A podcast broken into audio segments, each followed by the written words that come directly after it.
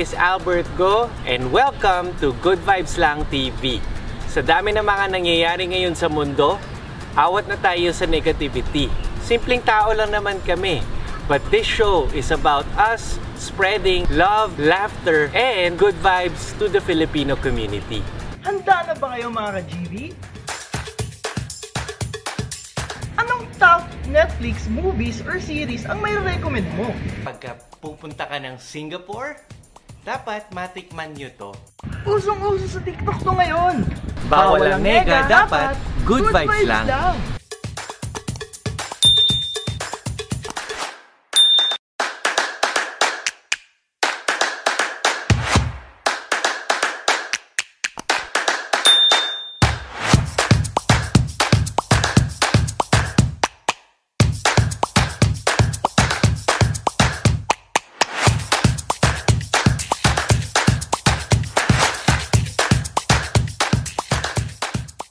This is Albert Go and welcome to Good Vibes Lang TV. Sa dami ng mga nangyayari ngayon sa mundo, awat na tayo sa negativity. Simpleng tao lang naman kami.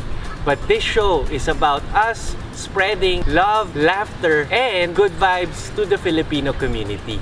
Handa na ba kayo mga ka-GV? Anong top Netflix movies or series ang may recommend mo? Pagka pupunta ka ng Singapore, dapat matikman nyo to. Usong-uso sa TikTok to ngayon. Bawal ang nega, dapat good vibes lang. This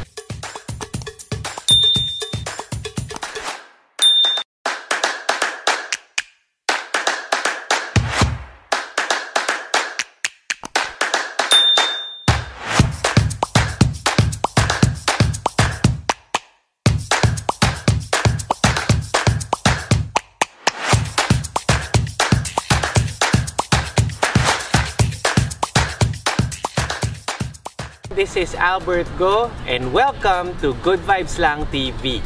Sa dami ng mga nangyayari ngayon sa mundo, awat na tayo sa negativity. Simpleng tao lang naman kami. But this show is about us spreading love, laughter, and good vibes to the Filipino community. Handa na ba kayo mga ka-GV? Anong top Netflix movies or series ang may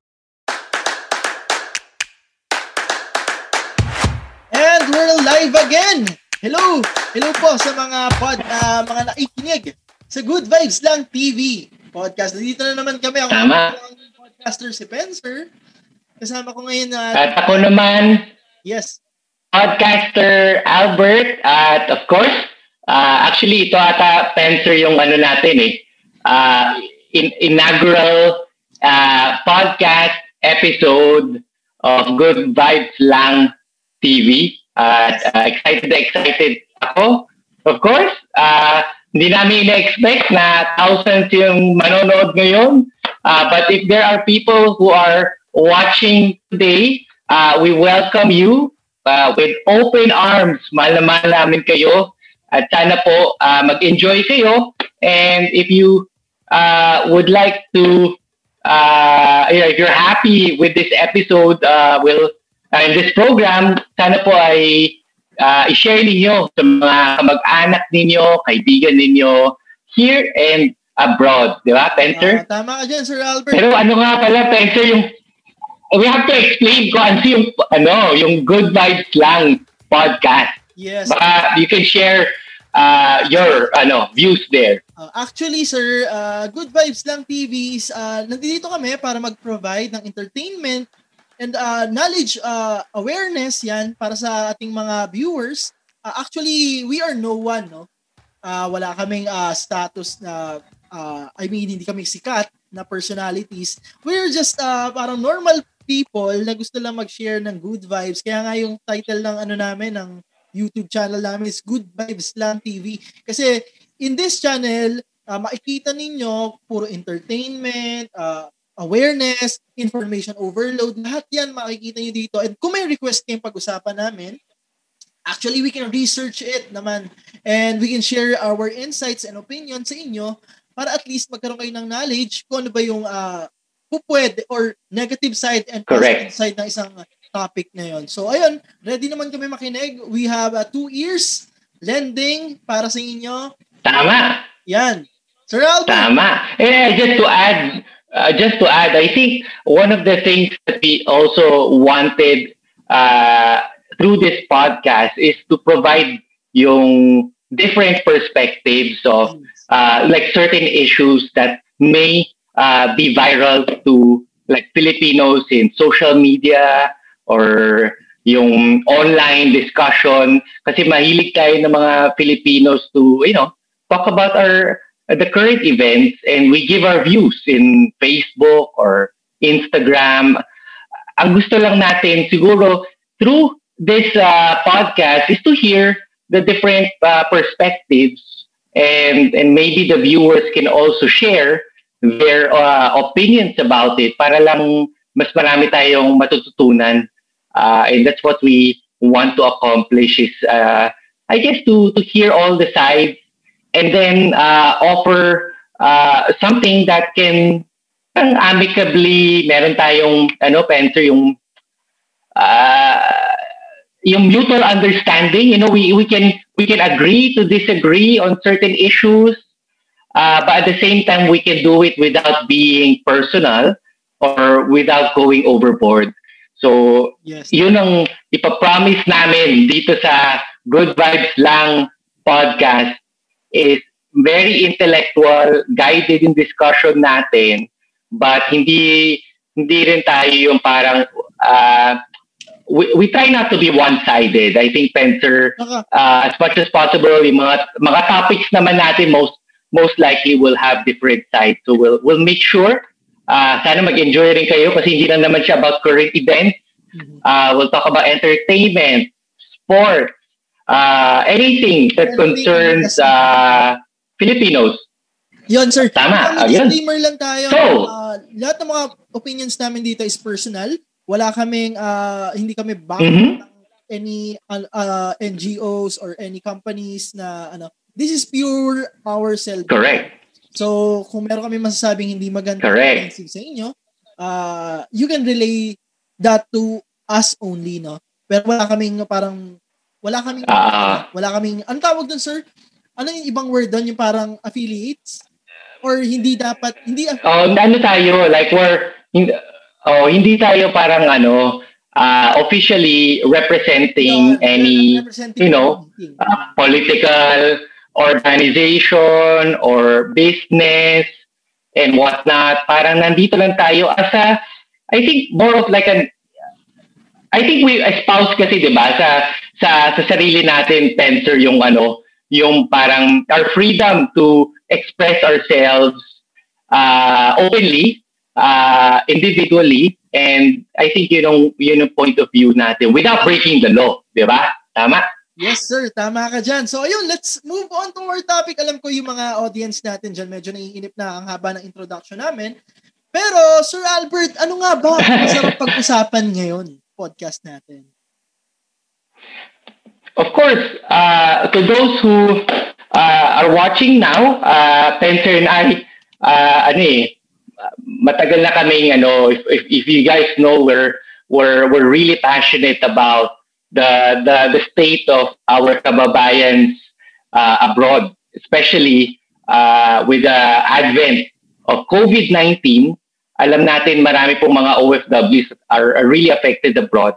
And one hot topic uh, na gusto nating pag-usapan dahil it's been all over the news, uh, not just uh, picked up in local media, pati nga sa abroad pinag-uusapan din yan, ay ang mga pasaway na OFWs na ano eh, na na fine sila for uh, committing all sorts of ano, yung iba petty crimi, uh, petty crimes, yung iba naman related to COVID-19 by not wearing masks, uh, yung iba all sorts of issues na nahuli po yung mga kapwa uh, Pinoy.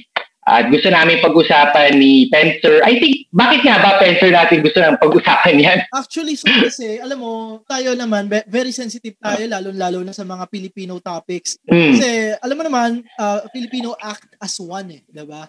So, kung may parang Correct, correct. karagabyadong Pinoy, syempre, we are there for them. Kasi, nandiyan din naman sila para sa Mhm. atin. although hindi naman ganun lahat, pero I mean, most Filipinos, ganun, di ba? We act as one. And uh, actually, sir, we, heard it from the news then, news reports last August 2020 Yes. na uh, eight, katulad nga sinabi mo, eight OFWs in Hong Kong, no? Fined 2,000 Hong Kong dollars Correct. Or at least mga around 12,000, 13,000 pesos yun for alleged, ano lang ha, social Correct. distancing violations in Chater Road and Statue Square. Kaya yung mga nandiyan dyan, si, O yan. alam nila yan, Sir Albert. Tapos ito pa, no? Correct. December, meron namang isang uh, uh, OFW, Taiwanese authorities fined 100,000 doll- NT dollars to ha, for about 170, 170, Oo. 170 pesos uh, to a Filipino who Grabe. was quarantined in an hotel in Kaohsiung City. Tapos nagpunta lang siya dun sa may labas ng hallway niya for about 8 seconds. Grabe. Ah, nag-fine agad. Oo. Gusto ko, I think, ano, gusto ko sir na pag babasa, Yes sir. Sorry. yung, saan dyan? Saan dyan? Ano, saan dyan yung gusto mong pag-usapan? Actually itong dalawa eh. Actually itong dalawa gusto ko talagang i-elaborate. okay. Mag-start Yung, tayo dun sa ano. yung first, daanan natin sa first, I think da, daanan natin yung first. Uh, so sa mga nanonood, I think those who are in Hong Kong, you you guys are very familiar with this, no? Uh, the eight OFWs that were fined uh, uh, along Chater Road. So alam naman natin, I think Spencer, madalas rin tayo dyan, especially two, three years ago. Parang every few months, tayo mismo pumupunta dyan.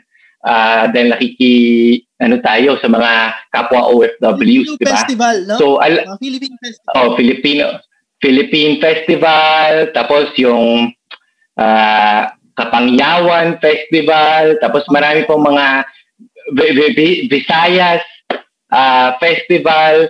So every Sunday, alam ko, marami mga artista, minsan pag ah, malaking event, may beauty pageant, nandiyan talagang tambayan na ng mga Pinoy, di ba, Spencer? Yes, So, tama. Ah, I think uh, uh, experience ko diyan talagang sobrang daming Pinoy at siguro I'm thinking of ano eh kung ano siguro yung nangyari diyan eh based on the facts kasi hinuli sila ah binabasa ko now ah, hindi talaga daw sila sumunod sa protocol pero may may various articles eh kasi sabi yung iba uh, winarningan ata na sila Spencer pero hindi pa rin sumunod. So parang repeated, parang verbal warning.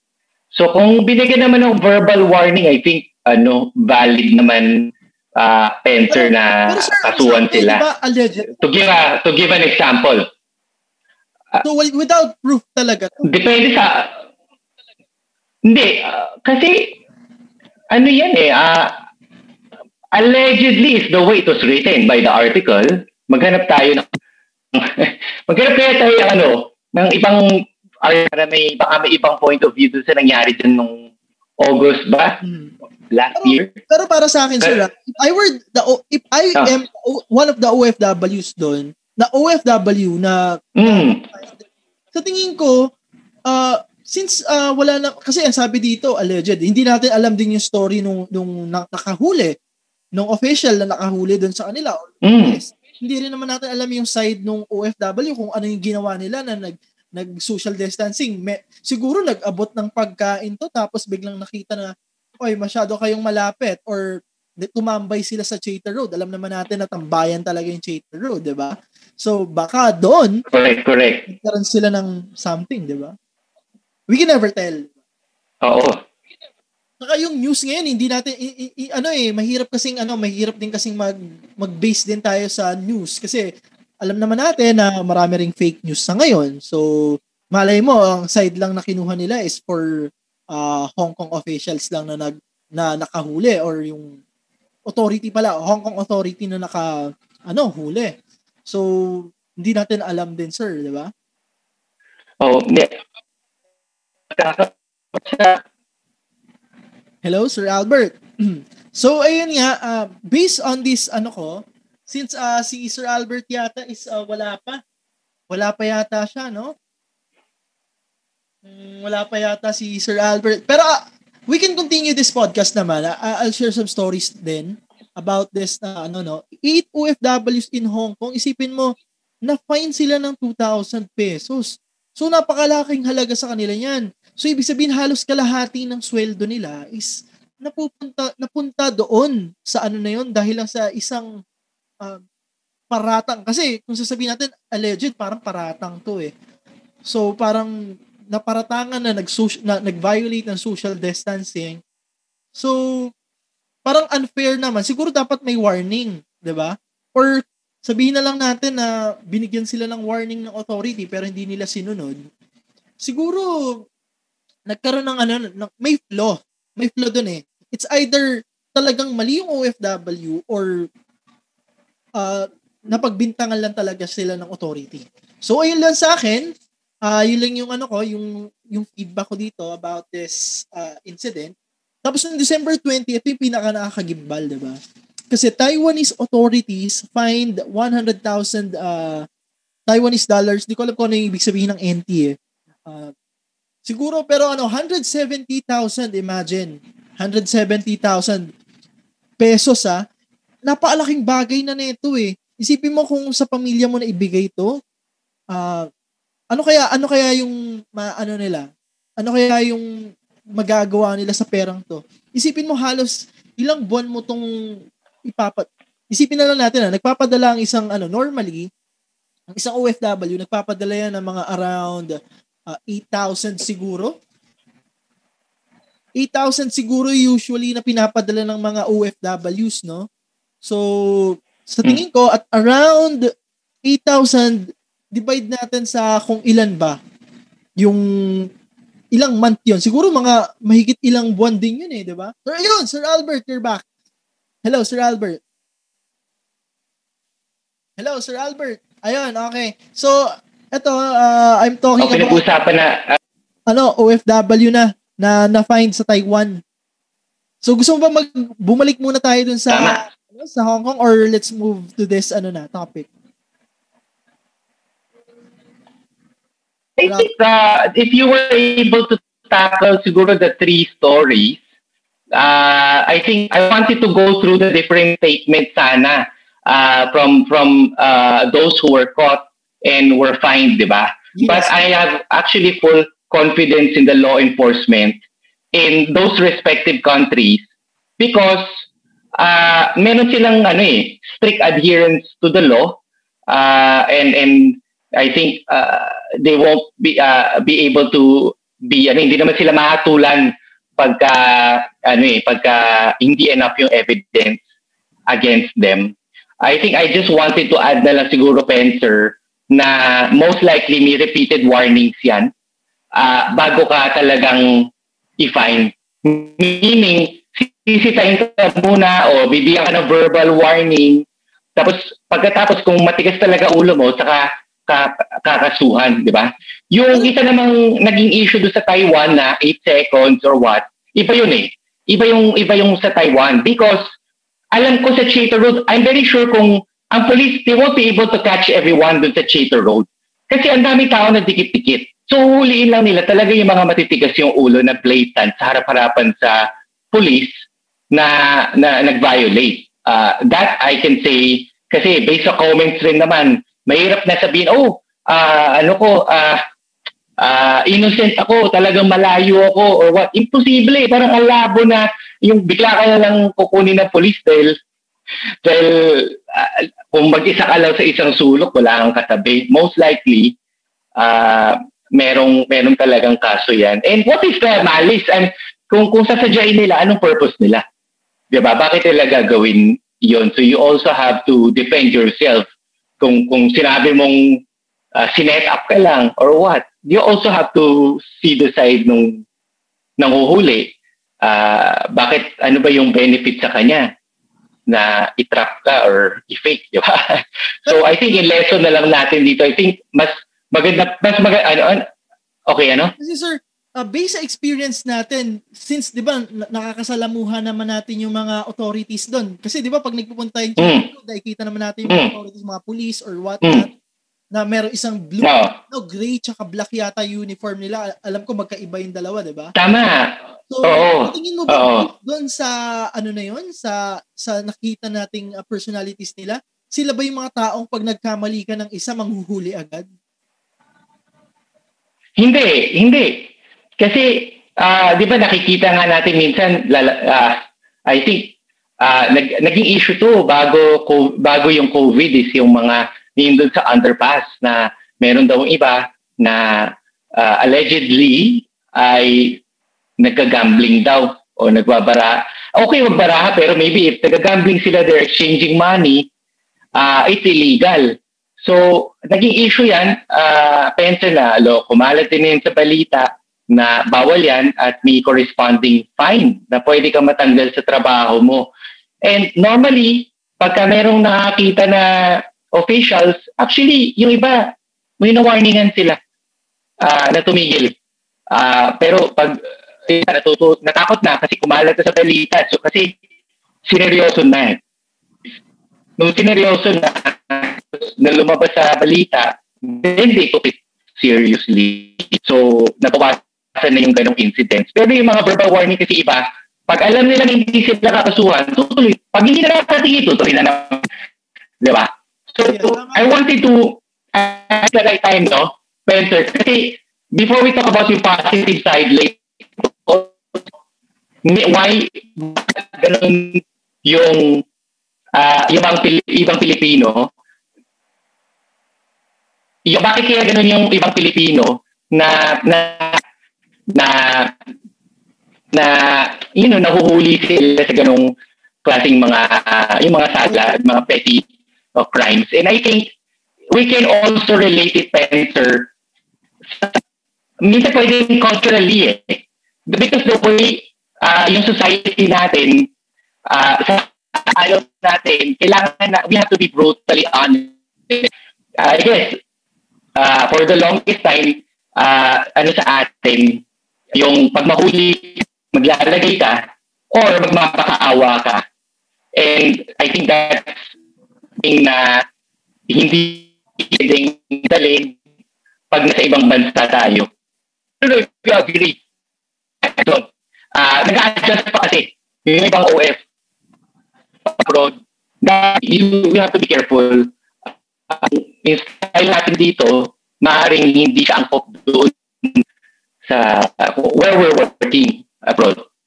Yes, tama ka dyan, sir. Actually, alam mo yung mga, katulad nga sinabi mo, mag-add lang ako ng konti uh, about, about dun sa petty crimes na nauhuli yung Pinoy. Kasi alam naman natin, alam naman kasi ng mga Pinoy na kahit maliliit, kasi tayo, tayong mga Pinoy, sa totoo lang, parang pag maliit na crime lang yan, parang binabaliwala natin eh. Tulad ng alam nung, example lang to ah, bawal umihi sa pader. Alam naman natin na talagang bawal, maliit na crime lang yan, pero ginagawa pa rin natin, 'di ba? Sabihin na lang natin, bawal magkalat. Sobrang liit na bagay lang yan, pero hindi natin maiwasan, nagagawa pa rin natin. Sabi ko, iniisip ko lang, bakit kaya, ano kaya yung napunta sa mindset natin? Bakit kaya ah, nagagawa natin yung mga bagay na to? It's either, it's either nakuha natin sa elderlies, kasi kung, kasi alam mo naman, sir, di ba? Sabi nga nila na kabataan isusi ng ah, kinabukasan, di ba? So, meaning, meaning to say na yung mga elderlies na sa sinasabi siguro nila sa mga bat, yung mga matatanda na ngayon, sinabihan siguro sila ng mga nakakatanda sa kanila dati na parang, okay lang yan, wala namang nakakita eh. Okay lang na gawin mo as long as wala namang nakakita eh. Parang yung integrity nawawala doon. And also, parang yung sa mga Pinoy, parang practical na yun eh. Na ganun yung nangyayari sa atin, 'di ba? Na parang, porke maliit lang na bagay, hindi naman napapansin, okay lang na gawin yan. 'Di ba? Yung tipong wag tatawid Mm. tawid tayo ng tawid. So, napakaliit na bagay lang na bina-violate natin, pero sa tingin lang natin is parang wala lang siya. Or natural lang yan kasi parang, ang mga Pinay kasi, we find ways eh, to ourselves na parang, ah, alam mo mas mapadali yung isang bagay or mas mapabilis yung mga bagay without us knowing the consequences na we, ano na pala, we step on the law na pala. 'Di ba? So, ayun lang yung ano ko. Actually, ah, connected siya dito sa sinasabi ko sir kasi actually mga violations to eh. Itong uh, kahit na alleged lang siya, uh, it is considered as ano pa rin, as a violation. It's petty pero ganun eh. Ganun nag-work eh. Pero siguro kung babaguhin natin yung mindset natin as a Filipinos na kahit maliit na bagay, kailangan natin sundin. Kahit yung stoplight nga lang na nag, ano, nag-green. Kailangan wag kang tumawid porque walang na, nadaan, tatawid ka. So, sa tingin ko, dapat i-practice din natin yon We need to be patient eh. Ba? Yung kailangan nating, uh, yun yung kailangan nating aralin sa ngayon. Pero let's move to the topic na Sir Albert, no? So, may question lang, no? Ito yung pinaka-question dito. Since yung sa may NT nga, sa Taiwanese, 100,000 uh, NT yung na, na-fine sa kanya. Almost 170 pesos yon. Saan kaya mararating yon, Sir Albert? Hello, Sir Albert? Hello, Sir Albert? I think na, na, na-lost lang yung connection niya. Pero, ayun, meron kasi ako mga katanungan din dito. Pero ito, based on my perspective na lang muna. Since wala pa Sir Albert and he, he's trying to reconnect, uh, I think yung question na to, yung number one, saan nga ba mararating ang 170,000 pesos? So napakalaki niyan ha, napakalaki niyan para sa OFW. Isipin mo, sumasahod ka lang ng around 35,000. 25 to 35,000, no? Tapos bigla kang mafa-fine ng 170,000. Parang, ang isipin ko siguro okay na fine yan, parang, teka, teka, parang ilang buwan ko ng sahod to ah. Parang mahigit kala, six months na sahod ko na to. ba? Ikaw sir, uh, sa palagay mo, sa palagay mo Sir Albert, yung 170,000, it's not, I think, sometimes it's the price that you would have to pay para matuto ka. I mean, it's part of that lesson. Uh, yung 8 seconds na yon, I don't know the exact details of what uh, happened dun sa Taiwan. Uh, but sa Taiwan kasi, they really take it seriously pag lumapag ka sa batas, especially when it concerns yung mga uh, contagious diseases and, and pandemic because nagkaroon na po sila ng experience dati nung SARS, H1N1. That's why they were fully and overly prepared uh, to deal with the COVID-19 crisis. So nakikita ninyo na mas kaunti naging uh, infection sa Taiwan. So, it, again, I think, Spencer, it goes back to, uh, ano, uh, us taking every rule seriously. Kasi, parang bata, minsan, Spencer, pag bata, it, di ba, ang bata na sumusunod lagi sa magulang, it's also because mahigpit yung magulang. Nire-reinforce kung ano yung consequences ng actions nila. So, sabihin na natin yung totoo, yung totoo dito, uh, it, it happens, siguro, I mean, most naman ng mga Pinoy susunod talaga sa batas, saka sa mga patakaran, lalo na pag naging OFW na. Pero yung ilan na nahuhuli, I think, lumalabas sa balita, the negative side to it, first, it does not represent all the Filipinos Di ba, our previous episode yesterday, Spencer, is about uh, yung issue ng race, uh, di ba? Kung, kung tingin natin na yung buong lahi nila ay masama. Ganon din ang nangyayari. Hindi mo maiiwasan na merong ibang tao na iisipin nila na, ay, kayong mga Pinoy, ano kasi kayo, uh, pasaway kayo, hindi kasi mahigpit yung gobyerno ninyo, etc. So, pwedeng iba-iba na yung na-form nila na judgment because of only a few people. So, uh, I think that's a lesson. And, connected to the 170, yung question mo, syempre, ano siya, sobra yung, yung finine. More than what the person can pay. Baka 3-4 months yung iipunin yon or more. Diba? Bak- bakit? Para hindi na niya ulitin uh, sometimes may mga government or may mga judicial system, they really make it harsh. And I believe it's also because of ano, for you not to do it again. sir, hindi niya talaga gagawin. So, yun, yun ang perspective ko doon. Trabaho niyan, sir. Sa, actually, para siya nagtrabaho ng libre for ilang months. Kasi ibig, ibig sabihin, hindi mo naman kayang bayaran oh. a day. Siguro yung boss mo yung magbabayad niyan. So, ibig sabihin, ma-stuck ka sa trabaho mo for the longest period of time, binabayaran mo pa rin yan. Siyempre, hindi naman po pwedeng wala kang makuhang pera. Diba? Yung boss mo. Yung boss mo, siyempre, mag, magbabayad sa Tama. ng salary mo per month para lang may panggastos ka. Hindi ka muna magpapadala sa pamilya mo. Yung consequences ng paglabag mo ng batas na ito is it's either, ito napakarami. Number one, magugutom yung pamilya Mm. mo. Number two, yung hahaba yung stay mo dyan sa ano, nang wala kang naiipon. Number three, it's either baka sumuko ka na lang sa stress or pressure kasi nga wala ka nang kinikita, mas maigi pa siguro nasa Pilipinas ako kahit nakatambay ako, may kinakain ako, hindi ako nagpapagod. Pero pag nandito, Oo. 1,000, buti nilang isang Pil- Pinoy lang, OFW lang yung na-charge nito.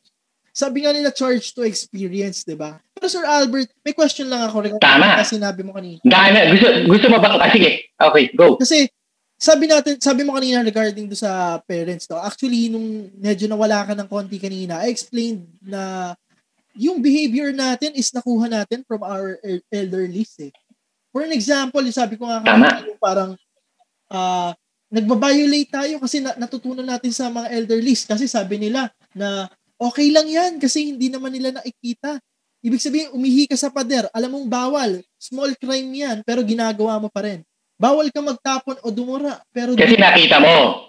nakita mo sa elderly mo, Mm. sinabi ng elderly sa'yo na okay lang yan, ang mahalaga, walang nakakita sa'yo. ba? Parang ganun yung pumapasok sa isip ng Pinoy, kaya nga 'di ba sinasabi, yung sinabi ko rin kanina na ah, kabataan is yung kinabukasan ng ah, ng bayan. Pero ang nang- nangyayari kasi we Mm. them ano eh very ano ve- very wrong ideas or and information na dapat tinatama natin in the point na para at least mag-succeed sila and mag-grow sila into becoming a new newer generation ng mga Pinoy. Actually, we we tell them na Tama. pa lang sila, tinuturuan na natin sila maging hospitality. Yung hospitality, tinuturo na natin sa kanila being kind, polite, yan, alam na alam na alam na Correct. Pero kasi yung integrity hindi natin tinuturo. Tama. Ah, yung integrity kasi pag sinabi mo, Actually, may- maganda yung point mo eh.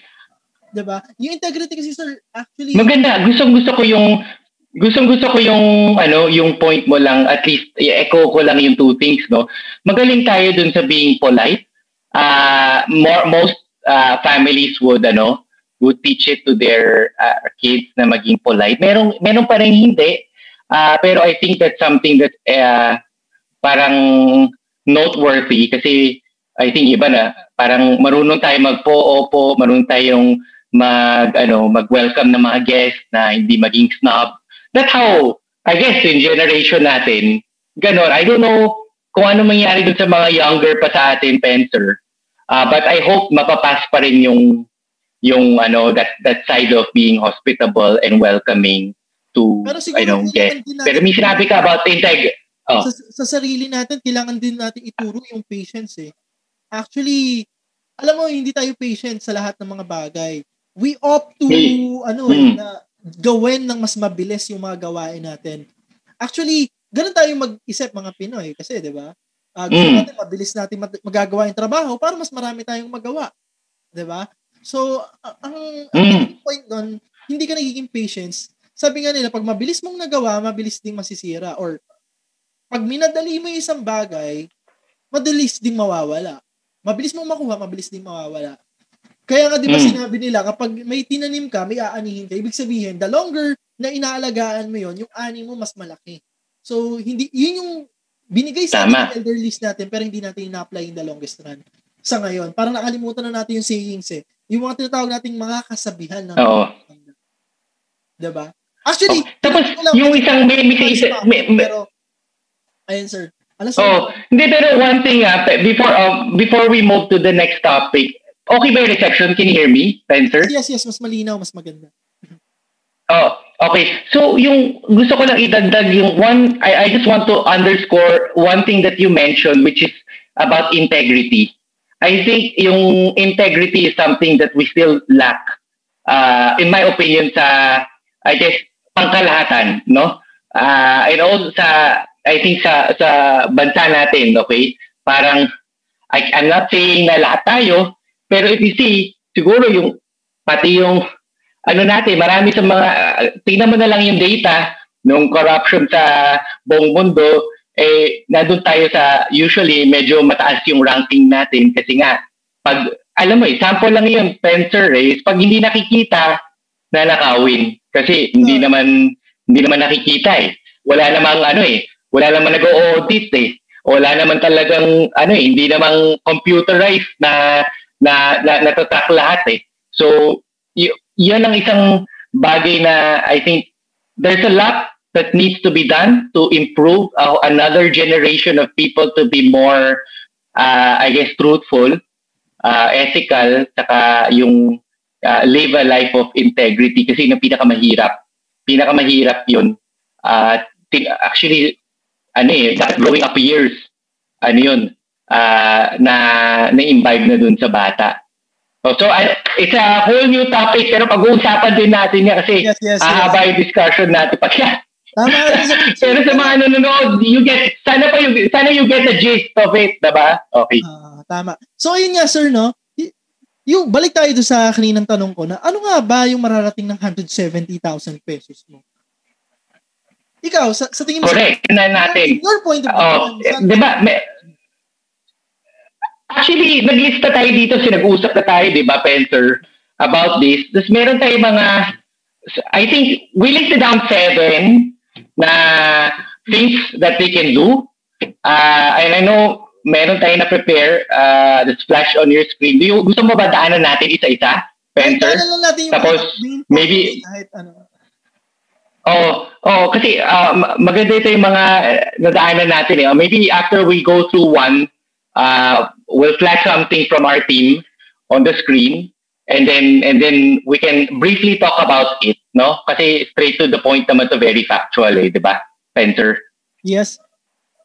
Tama ka dyan, sir. So, Okay, anything- yung first natin oh, is really uh, marami sa mga OFWs kasi uh, nagpapa ano eh, nag, we pay for the tuition fee of our children uh, very young in the Philippines. That's why we moved uh, to Hong Kong or Singapore or Taiwan. Karin marami sa kanila working as domestic helpers or caregivers, mga babae, um, they have maybe two to three children or one at the very least. At I I would have to say, sayang, kasi you could have saved that money to pay for the tuition of your children or brother or relative. And that could be between, uh, it could be 30 to 50,000 per semester. Uh, lalo na pag medyo private, tapos uh, magandang eskwelahan, uh, very known, it could be, it could even be more, di ba? Yes. Pagsama mo pa yung baon nila, pag hindi sila scholar, agree ka ba dyan, Spencer? Oh, actually sir, sa totoo lang, yung 170,000 pwede niya na may pambayad sa isang ano eh, isang isang term ba ang tawag doon? Isang year sa isang ano, sa isang school? Oo. Isang year, no? Kasi kasama na yung Baon. ano nila. Baon. Baka, baka kasama baon nila or pati yung mga ah, mga ay mga binibili nila sa mga books, di ba? actually ngayon sir, hindi mo na kailangan ng books kasi online class na. Pero Ay, isipin hindi na pala. Online na pala, oh. Pero isipin mo, no, in, in, in this case, no, online classes na, tuition sa college, siguro Mm. tuition pa rin kasi kahit online. Siguro mas mahal ng konti Mm. na napasok kasi kailangan bayaran syempre internet ng teacher and syempre yung mga modules niya, Oo. internet mo. Pero sa tingin ko, sa pagpapaaral, mapupunta 170,000. Siguro makakapagpaaral ka ng ilang anak mo dito. And hindi lang one Mm. Diba? Two years siguro, ganyan. 170,000. Kung elementary pa lang, hindi ganun kalaki yung ganun kabigat eh, actually. Diba? Kasi halos lahat Oo. So, key, oh, so, nilalagay sa mga mat- malalaking school na agad pag elementary, usually sa mga, it's either public or semi-private school lang yan. Pero maliliit lang yung mga charges niyan. So, sa tingin ko, ang laking bagay ng 170,000 kung sa pang-tuition lang, no?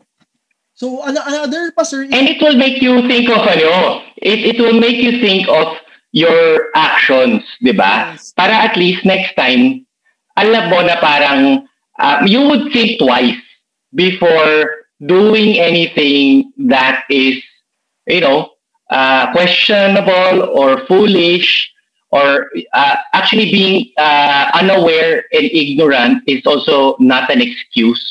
Kasi adults na tayo, we're supposed to know kung ano yung rules in that country.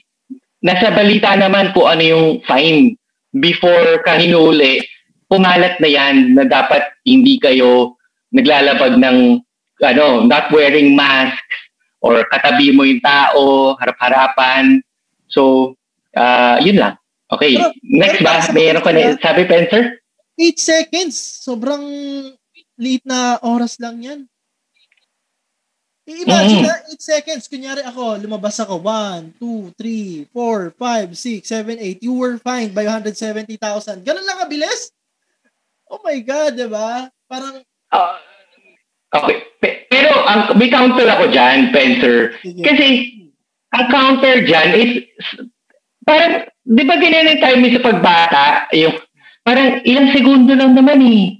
Or, di ba, parang ganong ex alibi na excuse. The mere fact na sumilip ka, eh, nagdadaya ka, gumanon yung mata mo ng onte, hindi naman different yung 1 sa 5 sa 10 seconds eh. The mere fact na gumanon ka, you broke the law eh. Yan yung nangyari sa kanya. Mm, I see. I understand din. Pero at least, parang bigyan man lang sana ng, ano, ng, ng consideration na since you were here in the hotel, uh, sige, pagbibigyan ka namin, pero last, ano mo na to, when we caught you again, ito na talaga definitely. Kasi 8 seconds, hindi ka pa, Ah, hindi ka pa makakapag, ah, ano yan, Sa bagay. makakapagsalita eh. Actually, hindi ka pa, paglabas mo ng correct. hotel room mo, hindi ka naman makikipag-usap eh. Kung meron siyang nakasalamuha, then lumabas ka na, na walang face mask, doon, huli ka. Oo. Pero kung wala naman tao doon sa hallway, tapos nakita ka lang na walang face mask, kalalabas mo lang, siguro doon. Pero kung medyo mga 1 meter or 2 meter sa- doon sa may door niya, siguro pwede na siyang ma-fine nun. Pero Oo. kung hindi pa siya nakakalagpas sa ng room niya, bakit mo kailangang i-fine yung taong yon? Kasi 8 seconds, sir. Kasama na ba yung paglabas Yun. mo doon? Pag sarado mo ng pinto? Oh. Kasi ano eh, ah, I think ganun din mangyayari pag sa Singapore, Spencer. Kasi iba yung quarantine eh. Sa, sa ano yung parang, yung nahuli ka lang sa labas in Chater Road. 'Di ba? Pero yung quarantine, very clear yung na-brief ka eh. Na-brief ka before ka pa lang pumunta dun sa hotel kung saan ka nagsistay na dapat hindi ka mag-violate or ito yung ah ito yung uh, fine sa iyo. So maybe they were trying to make a statement ah para hindi maulit lang ng iba. But I do understand uh, that person uh, and ano that person might be baka mabait din naman siya and uh, for whatever reason she did what she did uh, yun lang. And Okay. Siguro ano, I mean, she, she learned from it. Ganun na lang. Pero if I were the person, talagang so disappointed ako nun. Kasi para magtatrabaho ako ng libre. Pero let's get back to the topic. Ano nga ba yung, ano nga ba Next, second. yeah. tuition ng college? Ano pa, sir? Ang mga po pwede pang pag... Yung second is, I think yung second, although mas kaunti na yung nagbabakasyon ngayon, but it's still a lot of money. Uh, actually, you could save that money as your travel fund kung kailan mo pinaplano na bumalik ng Pilipinas. so, sa lubong, no? maybe in the coming months. Oh, kasama ni pasalubong. But I think yun yung yun naman talaga yung gusto ng maraming OFWs, makaipon sila. Tapos once a year or once in every two years ay makakauwi sila so that they can celebrate the holidays with their loved ones. So dahil nga ah, napakalaki ng money na yan, ah, most likely yung pagbabakasyon could also be one of the things that will be stricken off uh, from you know his or her budget, 'di ba? Dahil nga malaki yung nawala sa kanya. eh. So possibly merong isa dito matatanggal Spencer and yung pagbakasyon sa Pilipinas baka yun din yung matanggal. 'Di ba? Yes, sir. Actually, isipin mo, hindi ka magpapadala sa pamilya mo sa Pilipina for a longest period of time, sabihin na lang natin ng mga 6 to 7 months. Sabihin na lang natin, estimated lang, kasi Mm. 70,000 yan, di ba? So, number two is, Oh. siyempre, Mm. tatagal ka sa trabaho mo nang wala kang ipon, stress ka. And number three, hindi ka makaka-uwi, di ba? Paano ka makaka-uwi? Kasi nagbabayad ka Correct, correct. utang mo sa gobyerno kasi nag, ano ka. Tapos ito pa, kahihiyan mo kasi unang-una ka, number one, OFW, nag-iisang OFW na na, na nag ah, lumabag sa law na yan ng ano ng hotel room nila, di ba? Hindi natin alam kung ilan yung ano, pero based dito sa ating ano is based lang dito sa ano hotel lang to. Siya yung nauna. Utak, sa hotel lang sa Taiwan. So, hindi natin alam, baka may nag-violate pang iba, pero sana wala na. So, ayun, possible na pwedeng paggamitan is pagbabakasyon sa Pilipinas, no? Napakasakit, hindi ka makaka-uwi. Tama. Pero, Ito masakit din to ah. Yung yung number, yung susunod natin, masakit to. Ah, oo kasi kasi parang marami rin sa mga ah, OFW talagang ano eh, pinapangarap natin na makapag-start tayo ng negosyo natin. At iniipon talaga natin yan so that we can, you know, uh, help maybe our children or asawa natin para magtayo ng negosyo. At kahit simpleng negosyo lang, yung barbershop, salon, ah pwedeng yung mga food trucks or yung mga mini na ano, kainan. At although yes, travel agency, iba yun yung ginagawa, pawn shop, baka may maisip ka pa ng mga negosyo, Spencer, actually, sir, na, na pwede sana pagkakitaan. actually, sir, napakaraming mga negosyo ngayon sa Pilipinas. Online selling, alam mo, yung pinakatalamak ngayon. Online selling ng mga gamit, kahit Oo. OFW ka, pwede ka mag-online sell eh. Pero kasi, yun nga, correct, correct. Kung negosyo mo na lang sana yung 170,000 mo kahit OFW ka, isipin mo na lang Oo. ah, yung ah, isipin mo, meron na sana akong business sa Pilipinas, pwede na sana ako ma- umuwi doon. And alam mo, alam mo yun, yung parang for good now kasi meron naman akong source of income. Ah, ito naman hindi sa tingin ko naman ah, lalago to. Hindi man ganong kalago, nayayaman ako, pero at least ah, my family can survive, ba? Kasi ang sabi lang naman Correct. nila, as long as this pandemic exists, ang kailangan mo lang is to survive. Everything you ano you need to do is survive. Correct. Kailangan makipag-compete sa ngayon. As long as you can survive, Oo. that's Hindi. uh, yun yung pinaka the best eh. 'Di ba? Yun lang yun. Pero tama, Tama. ka sir. And just to add dun sa dun sa oh, just to add dun sa negosyo, I think one of the businesses din Spencer, tama ka dun sa online selling. And marami rin sa mga kapwa Pinoy is parang passion natin is cooking and baking. Cooking, Tapos yung mga, ayun, maraming mga, oh, cooking, baking, or what. Parang sayang yung anak mo, yung daughter mo, na siguro pinaaral mo ng culinary arts or what. Tapos, hindi rin niya ma, masastart pa yung business niya. Kasi nga, walang puhunan. So, I mean, that's one example of it na hindi lang yung action mo, syempre, bukod sa kakahiyan mo, at ah, pati yung family mo rin na maapektuhan. So yun. Yes, tama ka dyan, sir. Actually, 170,000, sobrang grabe. Laki, no? Ano pa yung number 4? ah, yung four. Ito, marami to. Yung pang down payment ng sasakyan. Hmm. Oh, yan ah. Alam ko yung motor, cheaper yung motor, ah, pero marami rin sa mga OFW, nangangarap talaga makabili sila ng at least yung sedan na yung mga sedan, dami mga brands yan, di ba? Pero hindi po mura yung down payment ng sasakyan. Ah, wait, ah, pag lalo na kahit brand new, magkano ba yung mga kotse? Kahit yung mga mas low end na ah, brand new, 7 to 900,000 na rin, Spencer. Ah, lalo na pag medyo reputable na brand. Oo, di ba? Medyo mataas na eh. Actually, yung presyo ng mga sasakyan. Oh, Ano, mababa ngayon. Kasi since uh, nag-COVID, mababa. Wala naman masyadong, ano, Pandemic. kasi nakita ko ng mga 50k down payment, pero mataas yung monthly mo. Parang, rin sa situation eh. Ah, Actually, nakakita rin ako pag vans, mga 70k, 110, parang pasok pa rin yung, yung 170,000 Ah. yun. na sana napunta mo siya doon. Or nakapag-down ka, tapos correct, correct, correct. funds na pangbayad doon sa ano na yun, di ba?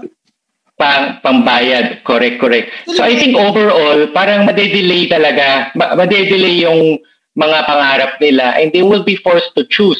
Among these things that we mentioned, as their priority.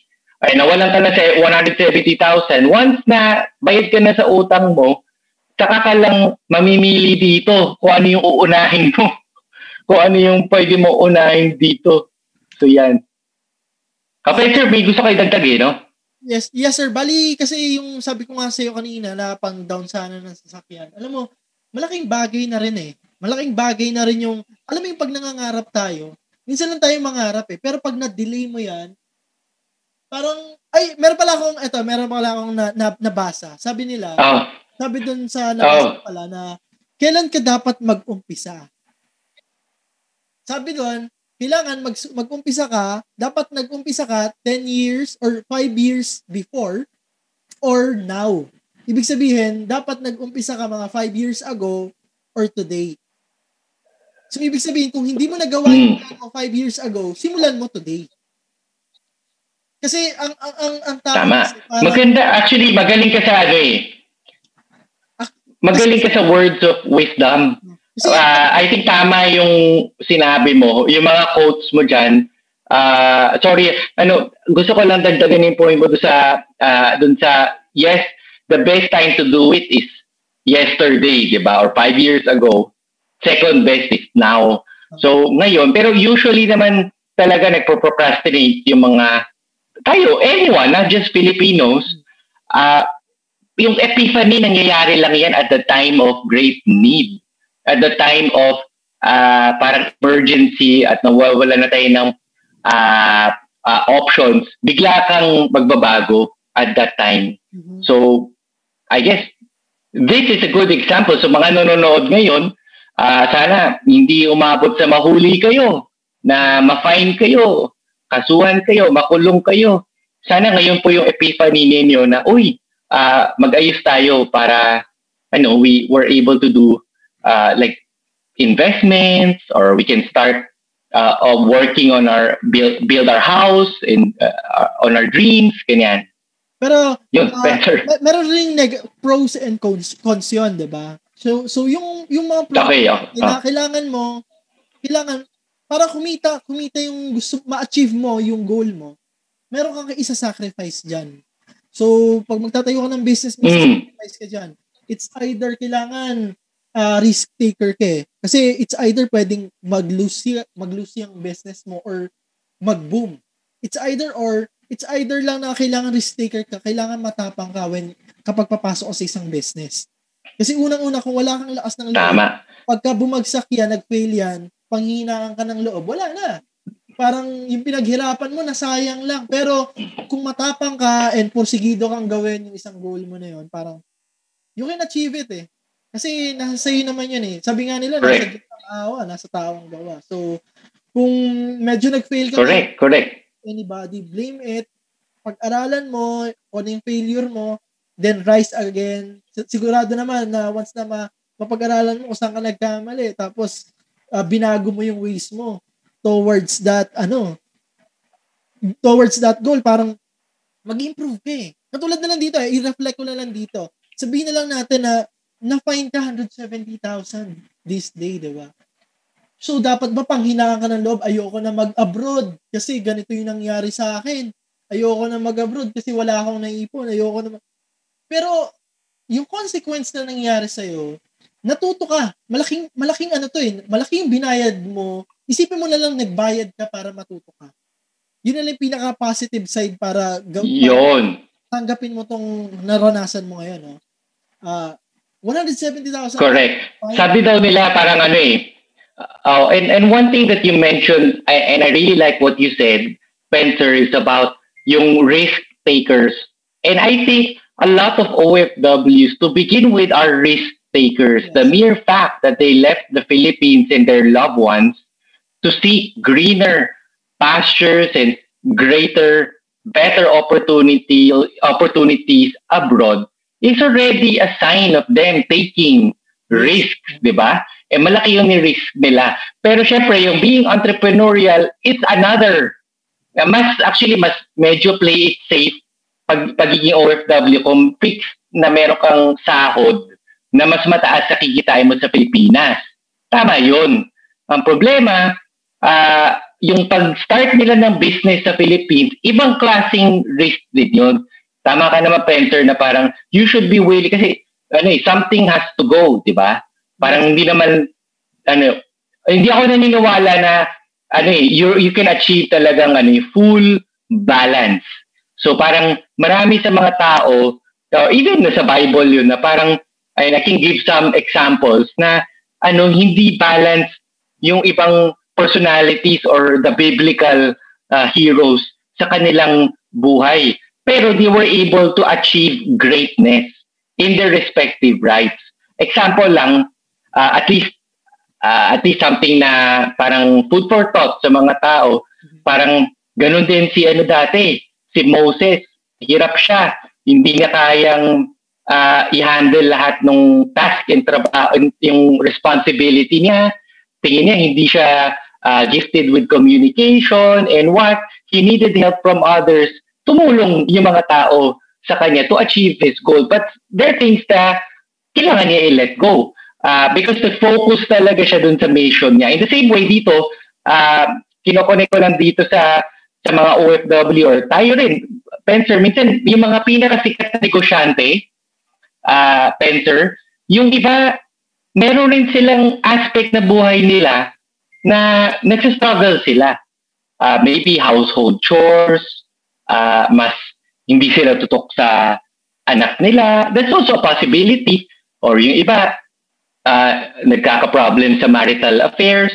Uh, pwede mo namang ayusin yon. It's just that you need to have the right uh, support system to avoid uh, being super imbalanced, di ba? Pero sa yun lang, gusto ko lang idagdag yun kasi medyo related sa family, ano eh, related. Kasi by mere, by mere fact that you're going overseas, naintindihan namin, so sa mga nanonood na OFW, naintindihan namin na the mere fact na naging OFW kayo, you meron na kayong sacrifices that you you made. So we understand that that part. And yung iba, they're able to uh, cope with it, pero iba nagsistruggle with it. I know, ano, you, you wanted to say something, Pencer? Uh, sa tingin ko, sir, kailangan ano ka eh, goal-oriented ka rin when you, ano eh, hindi lang basta risk taker ka, kailangan goal-oriented ka rin. Kasi once you're, you're goal-oriented, kailangan uh, perfect yung balance mo eh.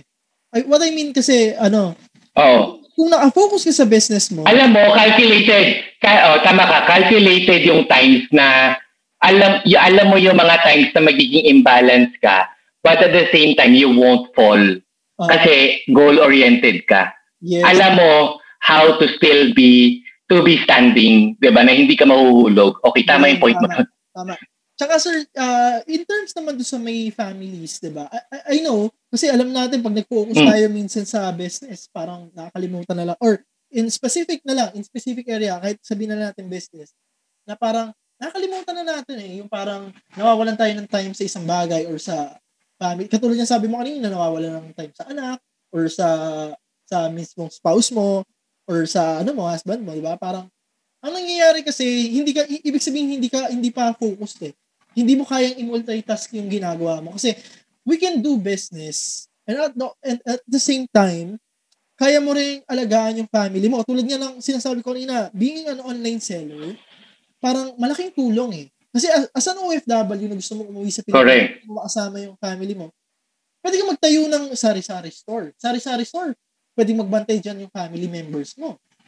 We can, nasa loob. Tama. Tama yun na bang nasa bahay lang. Tama yun. Saka also be, saka also being able to explain, Spencer. Kasi minsan, entrepreneur ka, pero hindi naman lahat ng task ikaw lang gagawa eh. yes. eh. So, uh, may, may, compo- may component na like na, na mention mo is your your ability to involve your family. Baka yun pa yung maging family bonding mo. Yes. Yun pa yung magiging family bonding mo na, uy, meron tayong negosyo together. O baka doon pa magiging mas close yung family mo sa isa't isa. Yes, so parang okay yung nabanggit mo. I think it's a good suggestion. kasi unang-una, kasi alam mo, since uh, ah, OFW nga yung kapatid ko rin, uh, sinasabi ko na na Oo. Nagtayo rin yung kapatid ko na parang small business na parang bigasan or something, ganyan. Uh, small Oo. business lang namin na parang pa, meron kami pagbubutan ng something. 'di ba Kapag nawalan kami, if ever mawalan hmm. kami. So, So ayun, at least at least lang na parang sinishare ko lang din kung ano ba yung pwede. Kasi sa amin, parang yung mga yung mga persons involved, mga kapatid ko. So, parang makikita mo rin na parang Baka Pencer, ano? Baka, baka Pencer na ngayon, ano, close na kayo ng kapatid mo. Oo nga. Baka maging banting ba yan? Oo. Hindi, pero hindi. yung kapatid ko kasi yung sa abroad yung nag-business. So, siya yung talagang kumu-coordinate sa amin. Hindi. Yung brother, yung brother mo, di ba? Ah, actually kasi meron kaming different na parang ah, tasks doon sa ano. Sa akin siya nagtatransfer ng fund. Ako Okay. ah, ano ng pera doon sa ano sa sa ano tawag doon sa may supplier namin or what not. Parang ganun lang, transfer lang ako ng pera pero through Mm. online lang through cellphone. Kaya sobrang dali lang nun sa akin. Okay. Yung moment within 5 Oo. minutes kaya kong gawin. So, yun yun lang sa sa Mm. yung mga nagbabantay, sila yung nagtitinda, sila yung nag-accumulate ng ah, mga tao, parang ganun. Something like that na parang nagagamit mo yung buong family ninyo in some sort of na parang na, nagkakaroon kayo ng bond in the terms na parang kumikita kayo, 'di ba? I, I, I, I know medyo lumalayo tayo sa topic pero ang gusto ko lang iparating dito sir is maraming bagay na po pwede niyong gawin. Maging risk taker kayo, goal oriented. Tapos Correct. yung pera na, na ito katulad natin na na, na, na fine sa ninyo, ah gawin niyo na lang positive to. Sabihin niyo na lang na nagbayad ako ng ganyang kalaking halaga para matuto ako. That's as simple as that. Para hindi mo pang Tama. Kasi yung learning, ah, ano siya eh, hindi Sige. mababayaran eh. Hindi mababayaran yan. Pero binili mo siya. Sabihin na lang natin na binili mo siya para matutunan mo yun. I, ah, I purchased a favor Tama. to improve and to grow. O, diba? Tama. Doon pa lang, doon pa lang. Okay, actually, maganda yun. Uh, Yes. Oh, I really like what you said kasi nga it's it's it's, it's really about ano eh, parang it came at a cost but but but kung natuto ka talaga it will be like a teachable moment for you because there are many people that ano eh, kailangan merong mga tragic or mga teachable moments bago sila mag-change. yes. It's only when you encounter great pain when you will be forced to change. Parang ganon. For, Pero, for many people, for most people, dumadaan sa ganon. Unless bata. Oh, unless bata. Kasi yung bata, hindi pa siya great pain kasi bata pa lang siya. Ano na, in-inculcate na ng Ano, mga bata parents nila. Or teachers. Pwede yung teachers. true pain, mga bata natututo pa rin. Kunyari, True what? nadapa yan. Of course, yeah. Diba? Mm. Pag nadapa yung bata, hindi ko na uulitin yan kasi nadapa na ako dyan. Nagbisikleta, napated, kasi may bato na niya. Next time, di na ako dadaan sa bato para hindi ako lang. Something like that. Na Oh, parang, yun. hindi mo na And also, yun, eh. eh, diba? kaya dapat hindi mo binibaby eh. Yes, tama. Parang hindi rin maganda na binibaby mo yung anak mo palagi. So, Ah, dapat masakit. Alam mo, yun, sa mga magulang, masakit. Pero dapat mong ah, disiplinahin. Oo. Yun. Ah, ano, ang, ang tamang ano sa talaga, ang tamang disiplina, let them experience muna. Tapos explain them kung ano ba yung nangyari, what happened. Para Why? yung sunod, hindi mo na gawin. Kunyari, sige, maglaro ka na maglaro. Pag nadapa ka, doon mo sasabihin na parang, oh, nadapa ka. Bakit ka nadapa? Kasi, ganito yung ginawa mo. So, next time, hindi mo na gagawin. Kasi, pag Mhm. ginawa mo yan, yung pain na naramdaman mo ngayon, mararamdaman mo ulit yan. So, ganun din tayo. Correct, correct. Actually, hindi ko, ah, medyo lumalayo na nga tayo sa usapan, sir. Pero, ah, yung, yung pinaka, okay, okay, okay. yung pinaka-thought kasi dito is parang, kailangan mong i-value eh. I-value lahat ng mga experiences mo na natututunan. So, hindi ka lang basta dapat nagpe-fail. Yun, Kailangan you fail to grow. ba? Hindi porke yun. fail ka, wala, Ayan. na ako, ayoko na. Pero kung, ah, ano ka, striving person ka, yung tipong, hindi, hindi po pwede. Natalo man ako ng 100 times. 'di ba? Susugod pa rin ako. I mean, tutuloy ko pa rin to. Sabi nga di, ni ano yata ni ni Bruce Lee yata yun sir. Ito quotation na naman ha. Sabi yata ni Bruce Lee, alam ko ito yung pinaka-thought niya. Natatakot daw siya, hindi siya natatakot sa taong nakipag ah, nakipagsuntok sum, nakasuntok ng isang daang beses versus sa taong nagpractice ng suntok ng iisang suntok sa isang ng isang bet ng 100 times. Para magulo ba? Sorry, sorry. ah. Ah, sabi niya, Sige, sige, sige. hindi siya naloko sa taong nakasuntok na ng 100 times. Natatakot siya sa, sa taong Oo. sumuntok ng isang suntok 400 times. One kind of punch, okay? Parang minaster niya. Yun.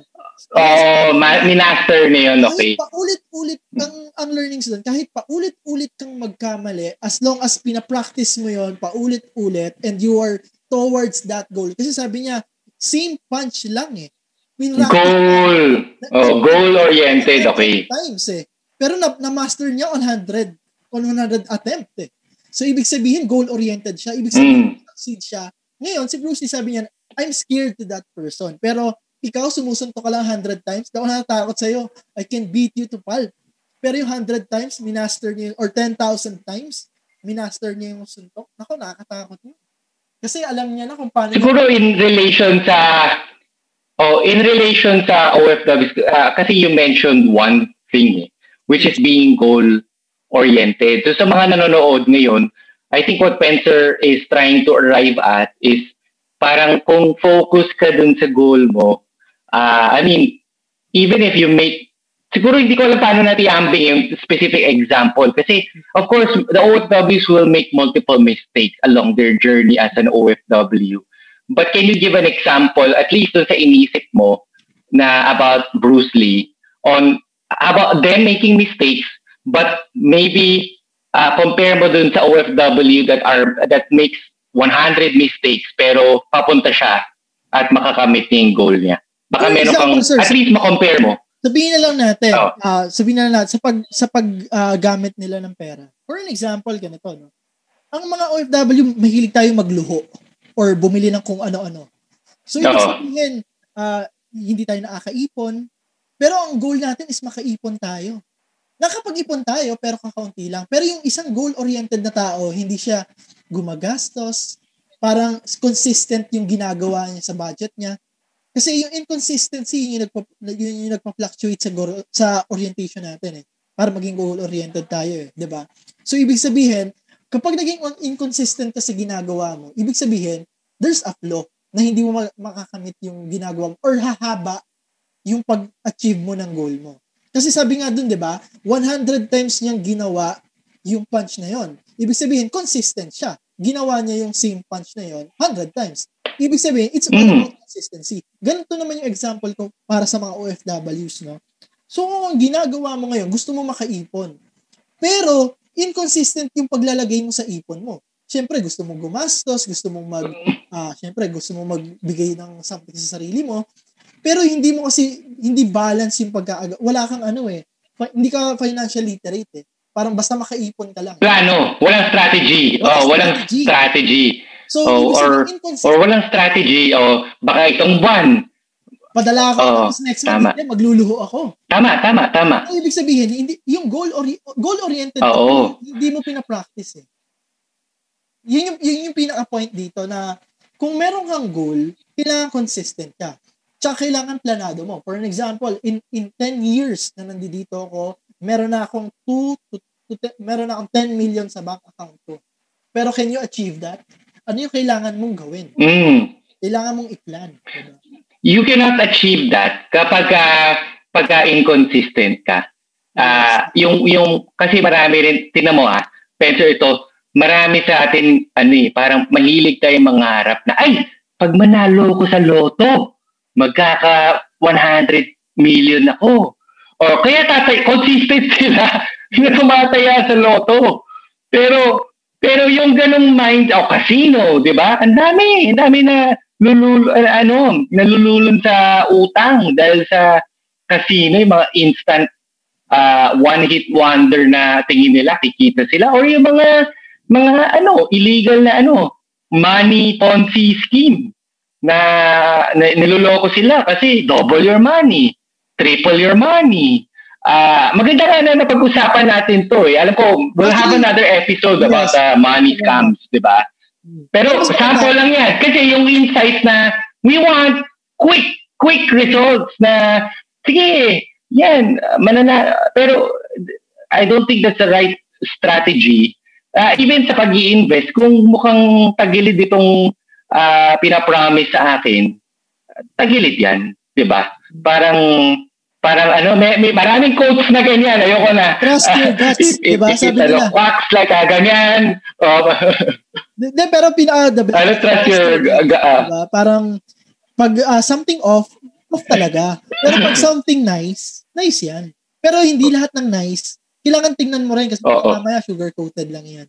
Pero, ayun, ayun, let's get back to the Correct, correct, correct. I hope ma- magkakaroon kami ng special episode. Oo, oh, hindi, nirelate ko. Hindi, mas maganda, mas maganda nga itong napag-usapan natin. Pero sige, let's go through the last three. So those who are watching now, uh, saan mo nga pwedeng gastusan yung 170,000? Ano? Daan na lang natin kasi tatlo na lang eh. Uh, one is yung kuryente or your your family, ano, uh, living expenses. So I'm very sure that month, kasi marami sa mga Pilipino, parang we're living from paycheck to paycheck eh. So kung nawa, to begin with, hindi na tayo strategic.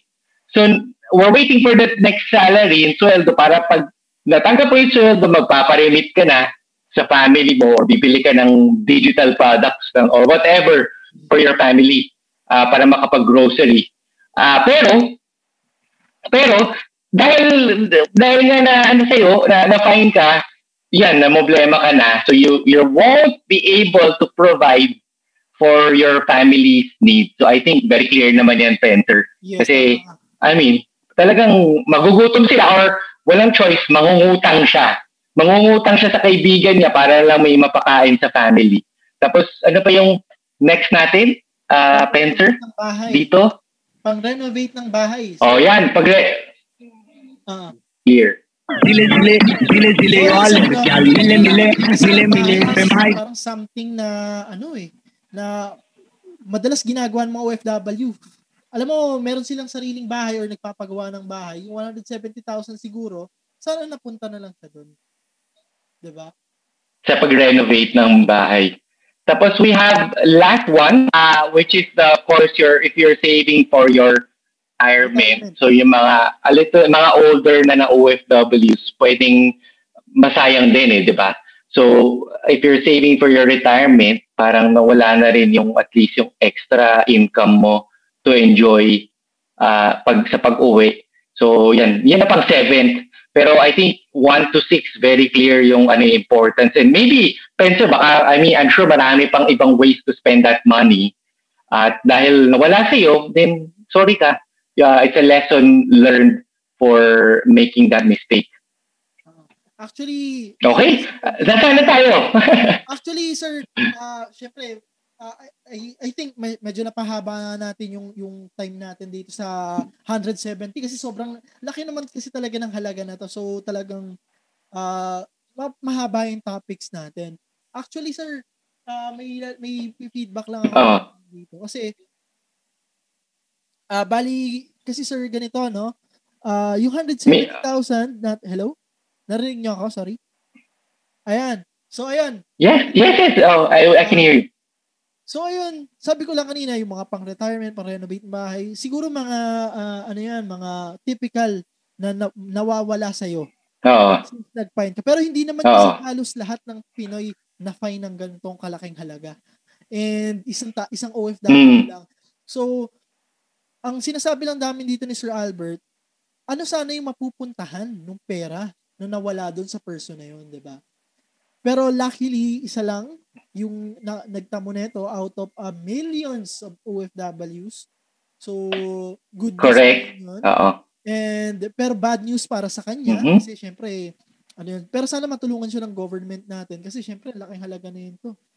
So, sa tingin ko, baka it's either mapil- Tama umuwi or magstay longer pa. So I hope uh, ma- Correct. magkaroon siya ng uh, good uh, ano. Hindi ko alam. Sana mapabuti yung uh, sana sana nakapag-bounce back siya yes. or, or uh, natuto na siya sa nangyari and at least she's given another chance by the employer para para hindi sana siya natanggal sa trabaho niya because that would that would have been the worst situation, di ba? For her and her family. And I, I just want to also add yung iba naman kasi parang siguro konting reflection lang natin although there I mean, I'm, we're very happy ni Pencer Kasi nga, bago lang tong podcast na to, and then we're really not expecting to, ay, mga thousands or even hundreds of users, uh, watchers and viewers. So kung nanonood kayo, sana po mag-subscribe kayo at i-share ninyo yung podcast na to. Or also give us some tips. Uh, ang purpose naman namin is more of lessons and learnings, which actually ngayon mag-share nga ako ng lesson ko. I think yung pinaka-main lesson ko, Spencer, is one is uh, cultural. Uh, hindi natin pwedeng gawin yung yung magmakaawa na style or yung may alibay tayo. O sige, one second lang, two seconds lang. Uh, if there are rules and uh, in other countries, you you need to really strictly adhere to it. Uh, if, lalo na pag binigyan ka na ng warning, tapos lumabag ka pa rin sa batas.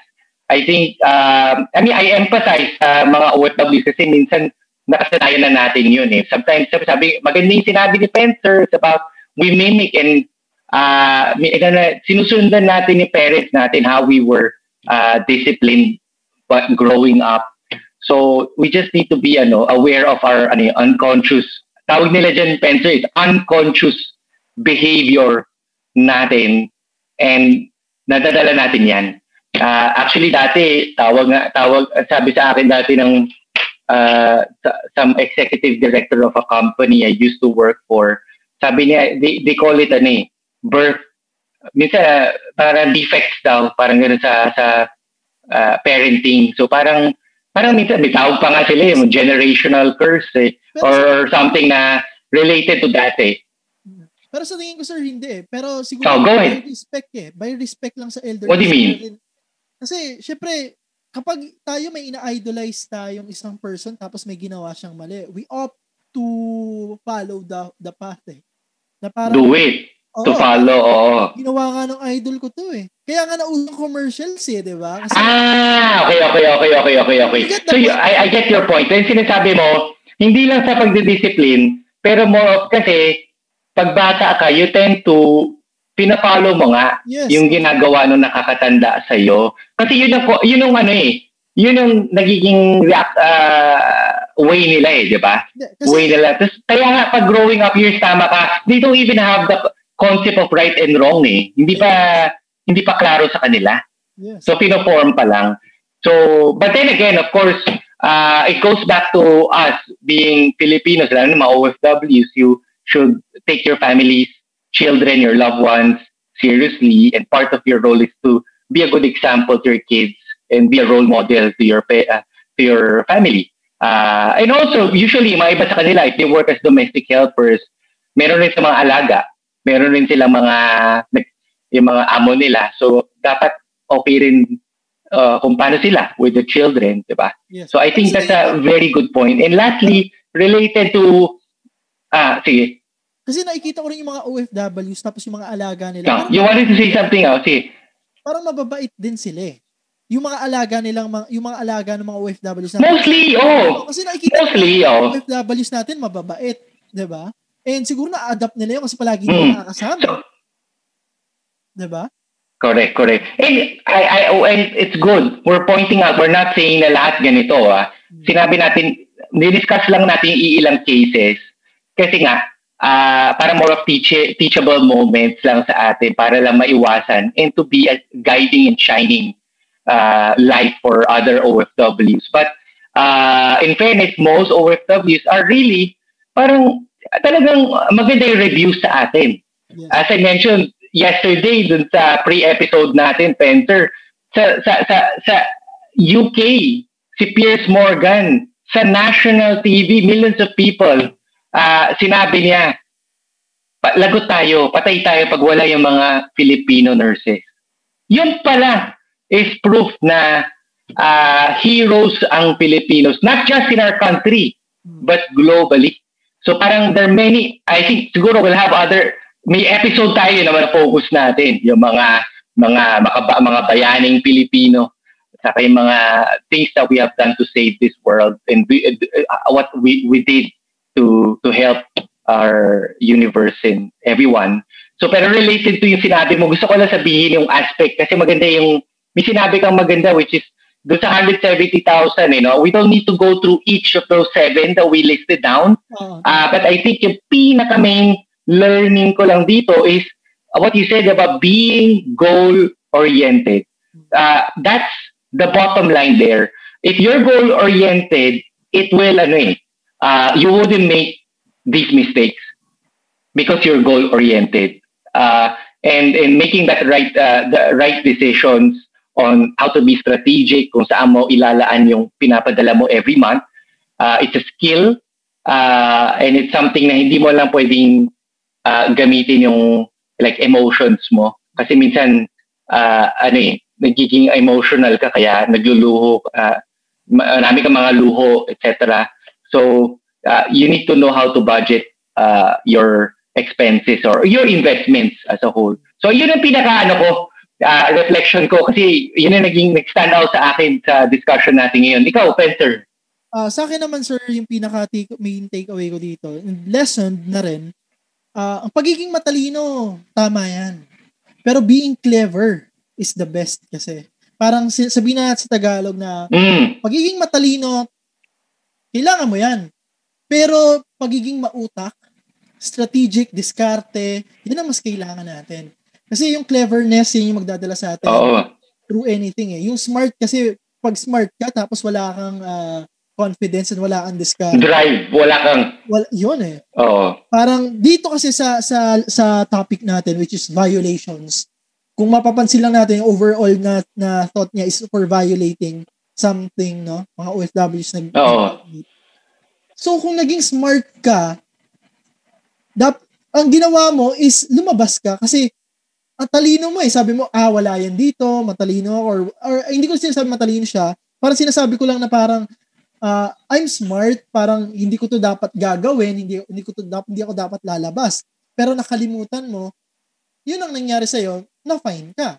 Pero if you are being clever, Mm. gagawin, i-stay ka lang sa bahay, hayaan mo yung, sabihin na lang natin, meron kang kasama sa bahay, hayaan mo siya yung bumili ng food for, or kumuha ng something for you. That's being clever. Kasi you use somebody, or sabihin na lang natin na hindi mo naman sinasabing used somebody. Parang, uh, what I'm saying is, parang, kung, kung OFW na na- naka-quarantine sa isang hotel, parang there's one specific person lang na kailangan lumabas. And pwede nyo naman sabihin na being clever kasi na parang, oh, kailangan mong, iisang tao lang yung kailangan yung bigyan ng uh, safety procedures kasi siya lang yung lalabas. For example, oh, ikaw lang yung kailangan lalabas ka, kailangan mag-safety uh, gear ka or whatnot. Pag, pagpasok mo, kailangan mag-shower ka. Isang tao lang yon. If you are being clever, ganun yung gagawin nyo. Clever kayong lahat doon. Pero kung you are being smart, ang gagawin nyo, mas maganda siguro kung lahat tayo lalabas para mas mapabilis ang trabaho natin. Hmm, talino mo, tama ka. Pero, being clever kasi parang mas mas magiging mautak eh. Magkaiba yung matalino sa mautak. If you get my point, yun parang pinaka-take away ko dito.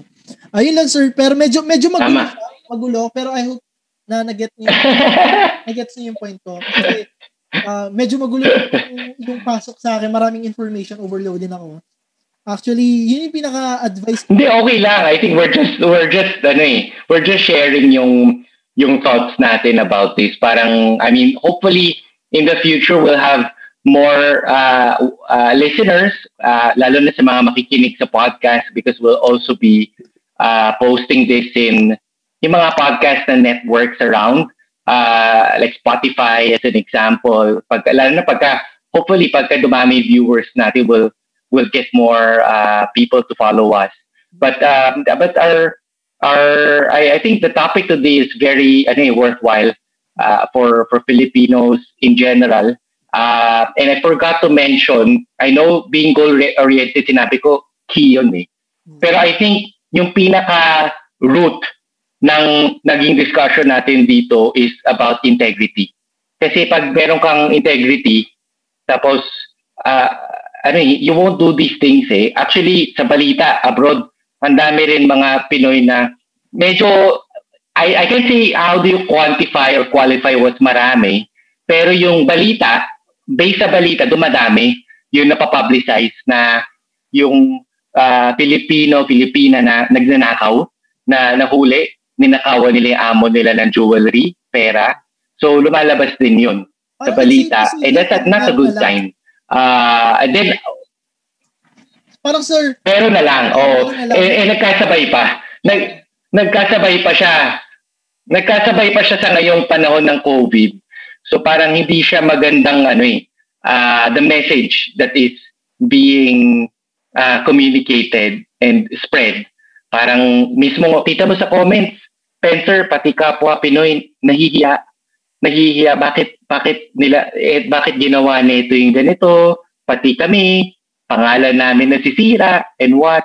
So, uh, I know, I mean, it's very clear naman, Spencer, they did it out of desperation. mm, Marami, they did it out of desperation. Uh, walang pera or what. Uh, dapat kasi uh, utangan sila. Minsan nga, Spencer, yung reason nila is na-scam sila. mm, Ginamit yung pangalan nila. Tapos nangutang. Nangutang daw sa whatever finance the company or what. Ginamit yung ID pangalan nila. Tapos kinailangan daw sila magbayad or what. Tapos yan, ginawa nila, ninakawan nila boss nila. So, medyo circular. We empathize with them. Uh, but of course, in in difficult times na under stress, like what, you- diba sabi mo, Spencer, dapat talaga, ano iniisip natin yung ginagawa natin. So, yun lang, yun lang yung lesson natin. Pero sir, Ngayon, din ah, sa OFW na pasaway, no? Yung mga nag, nag, na- nagpapasaway Hmm. until now, no? Ah, hindi mo naman kailangan ma-experience yung isang bagay para lang matuto tayo. We should learn from other people's experiences din. Hindi lang basta-basta na to charge, Mm. kailangan charge to experience para lang matuto tayo.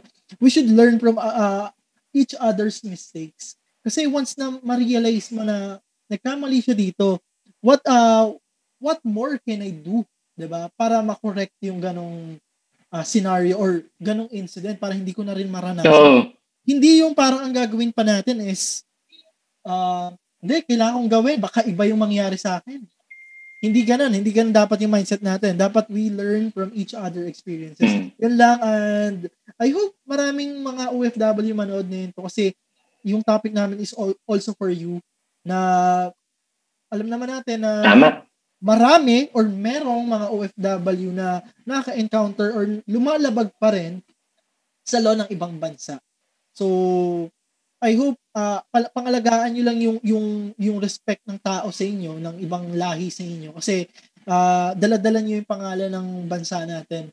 So, once na magkamali kayo or mag Tama. sa isang bagay, dala-dala nyo yung pangalan ng bansa natin. Maliit lang yung bansa natin, pero ah punong-puno naman tayo ng ano ng mga masisipag na tao. So, wag na lang sana nating dungisan yung ganong ah, ano natin. Alam naman natin na ginagawa lang natin yan out of desperation. And alam naman natin in these times uh, we need to survive. Pero ganun, Tama. ganun pa man, kailangan natin mag kailangan natin integrity and kailangan driven tayo sa goal natin para at least mag-succeed tayo sa Yun. nating ah, talak- tahakin sa buhay. ba? So, ayun. Ayun lang yung pinaka Yan. gawin natin, So, guys. yan na. So, ayun.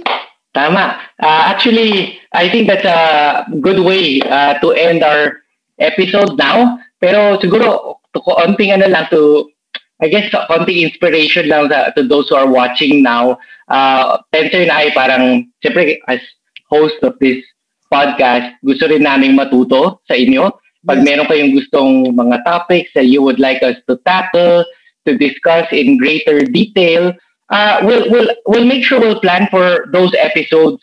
Ang actually, what we intend to do in every episode is nagre-research talaga kami, magbabasa kami ng mga balita, minsan nga, baka check namin yung mga cases or police report para malaman kung ano talaga yung mga nangyayari. Uh, but even if it, uh, we'll also talk about other things na, I guess, day-to-day, mga, kung ano yung mga hilig ng mga Pinoy, whether it's showbiz or Netflix, inter, uh, things that we, that, that uh, common Filipinos uh, are doing now. Lalo-lalo na. Oo, yung parang para at least light oh, interest and para para lang ano, family bonding, bonding nating lahat. Ah, yun naman yung pinaka gusto namin is to spread good vibes. So, although sometimes we pick a topic na ah, mga nagkakasala or issue, we always look at the bright side. Ah, I think the bright side here in Good Vibes is always the Filipinos are resilient. We learn from our mistakes. Minsan, na-highlight lang naman yan eh. Di ba, Pedro? Na-highlight lang. Let's say yung nangyari sa whatever na yung mga lumalabas sa balita na nagnakaw or nahuli ng hindi nagmask. Ilan lang sila? Uh, a very small percentage, maybe definitely less than 1%. Yan. Pero uh, we we need to to to talk about it, to understand bakit nga nila ginawa yon very clear uh, nakikita natin marami out of desperation, out of marami. Uh, inapi sila, tapos kailangan talaga nilang ng pera, or na-scam na sila. Things like that. Or, uh, or tingin nila, like cultural, parang hindi naman kami mahuhuli, hindi naman nakatingin, or ganun. So we just highlight those things, uh, and hopefully in the, in the, in the future, uh, more and more people will become aware so we don't uh, repeat the same mistakes. And ma-focus natin yung mission or yung goals natin. So I think yun yung uh, pinaka gusto ko sa discussion natin ngayon, Pencer. And I think we'll, we'll prepare in the coming weeks. Uh, probably our, our episodes will be more frequent. Um, tapos mag, we'll talk about a range of topics. So sa mga nanonood ngayon, I know, Pencer, mamaya, uh, this actually will be streamed in our Facebook uh, premiere. So uh, marami sa mga kaibigan natin abroad uh, will be able to see this. Uh, although premiere yun, so we won't be able to comment sa lahat ng mga uh, sasabihin ninyo. Uh, but we'll make sure po na uh, pag mag ano kayo, uh, well, uh, pag mag-comment kayo or gusto na magpa-shout out, sige, uh, titingnan namin ni Peter. Baka lamas. Uh, uh, so, ayan. Ayun, so, ayun, yun, yun. Closing remarks ko, ha? So, sa lahat ng mga OFWs, lagi, or sa mga viewers namin, uh, laging tumutok sa aming channel para lagi kang happy. Alam mm-hmm. natin, uh, awat muna tayo sa negativity, sa fake news at chismis. Pamang uh, opinions lang namin tayo. Oh. Dapat good vibes lang. And don't forget, give this uh, video a thumbs up. Subscribe to our YouTube channel. Thumbs up. button to get notifications. Mm-hmm. At pag may bago kaming uploads, like uh, uh, and live podcast, Follow uh, our Facebook, Twitter, Instagram, and TikTok pages at Good Vibes Lang TV, .tv. So, ayun. Tama. Maraming salamat sa lahat ng mga viewers and watchers. See you! See you next time. See you next time, mga kabayan. Hello and good night, everyone. Yes, thank you and good night. Maraming salamat.